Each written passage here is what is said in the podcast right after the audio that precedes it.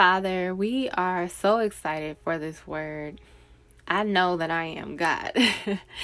God, we ask that this word will be rooted in our hearts, God. Root this word in our minds, God, so that we will remember to stay out the way. God, we pray that we will just stay focused on what you've instructed us to do, God. Give us guidance on what to do in this time. God, we pray that we will just stay in our own lanes. We trust that only you, Lord, only you can repair, restore, and heal this marriage completely.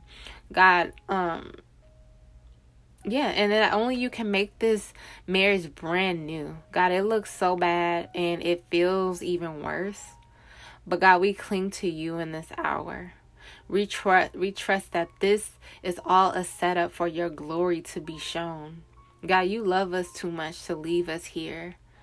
So, God, put a praise in our belly. God, give us the balance we need to love on our spouses, but still give them space, the space that's needed for their conversion, so that you can have an encounter. God, we don't want to mess this up. So, God, we know that we can't do this without you, so we just ask for your help. Help us, God. And we repent for every single time we went ahead of you. We repent for every time we lost faith in you. We repent for trusting our emotions over you. God, we just ask that you cover our mistakes and help us not to make the same ones.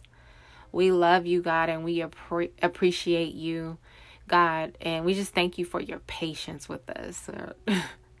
you are so patient and you are so faithful, God. Keep us under your wing, God, and um, keep your hand over our minds and over our hearts so that we can truly display the love of Christ. In Jesus' mighty name, God, I seal this prayer with your blood. In Jesus' name, amen and amen.